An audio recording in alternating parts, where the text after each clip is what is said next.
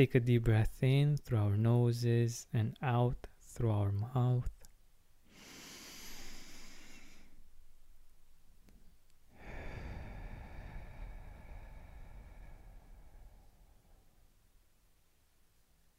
And let's talk a little bit about how not to write in your gratitude journal.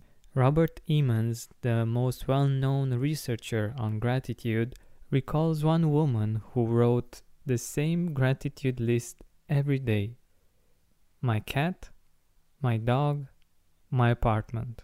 She only changed the order in which she put the three of them. And to this, Emmons concluded that this woman probably didn't feel the fruits of gratitude because she didn't put much thought and care into the task. I think this is the best example on this because many people try gratitude and try writing in their gratitude journal or just write gratitude lists but don't know how to do it properly. And at the end of the day, they don't see the results, and so they don't continue with the habit or they think that gratitude just doesn't work for them. And another thing that I want to add to this is if you take this up as a task, something that you need to do, and at times you need to do it fast, don't try to write as many things you could be grateful for as possible. Focus on one thing and go deep. Our goal here being to get to the feeling of gratitude instead of just the idea of gratitude. So don't write in a rush, just to have many things there on your list without taking a little bit of time to actually experience them, to feel the gratitude for them. Another mistake that people make, according to research, is that they try to write every day. Having a habit is amazing and if you feel that the only solution for you to keep this habit is to write every day, that's awesome and it's important to keep this habit. But research shows that actually, if we write two or three times a week about what we are grateful for, but we take the time to go deep and to experience those feelings of gratitude, we will get more benefits from this practice. Let's take two examples of gratitude lists. And what I want you to do is to see which one feels better and feels, feels more real and uh, actually gets you in a more grateful state. Okay? So here is the first one my family, my legs, insights, hard earned wisdom, paychecks, a growing bank account, beautiful days, science and spirituality, fingers that work, clean water. And here is the second one.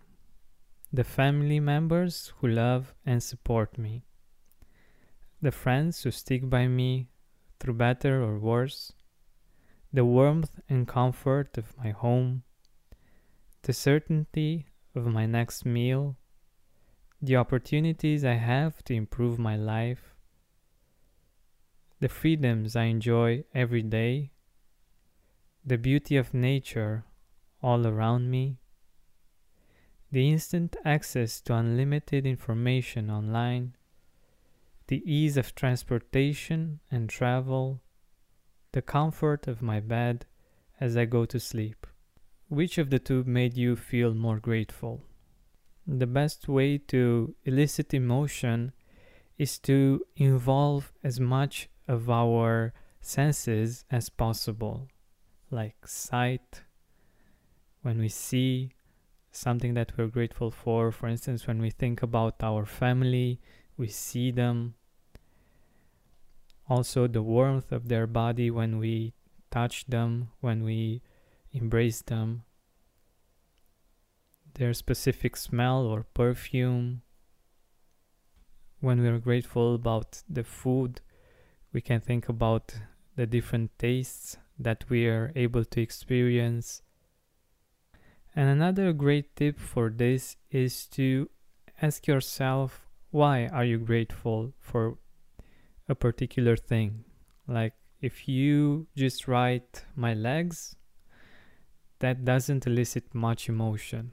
But if you write something like my legs that get me to wherever I need them to, my legs that give me the opportunity to travel the world and experience its beauty, that is a whole nother level and it makes you feel so much different than just the words themselves.